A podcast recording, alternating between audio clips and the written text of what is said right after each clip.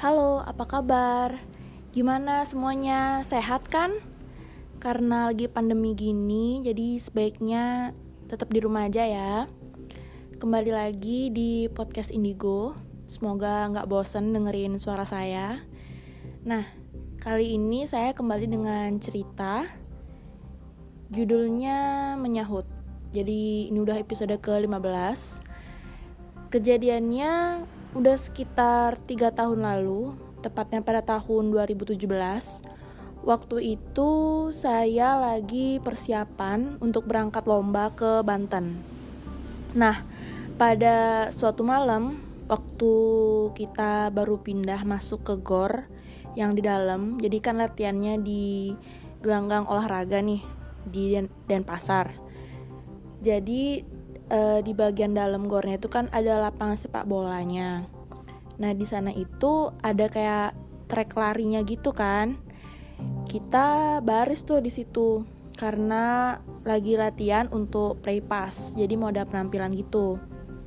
Nah seperti biasa saya dan teman saya namanya Laras kita itu selalu ditempatin di paling belakang karena mungkin tinggi kita itu hampir sama. Nah, terus pas banget nih kita kebagian di tempat yang nggak ada cahaya sama sekali, jadi gelap banget.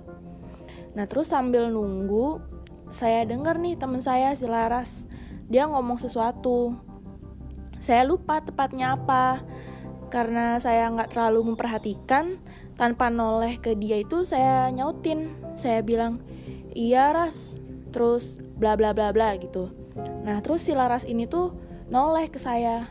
Dia bilang, eh lu ngomong sama siapa Vi? Lah saya noleh juga kan. Saya jawab, ya sama kamu Laras sama siapa lagi? Kan tadi kamu nanya ke aku. Ya aku jawab. Nah terus si Laras ini kayak ngelihat saya aneh. Dia bilang kalau dia nggak ada ngomong apa-apa tadi. Saya langsung bilang, loh barusan itu kamu nanya kok ke aku itu suaramu makanya aku sautin. Tapi ternyata Laras nggak ada ngomong apa-apa sama saya.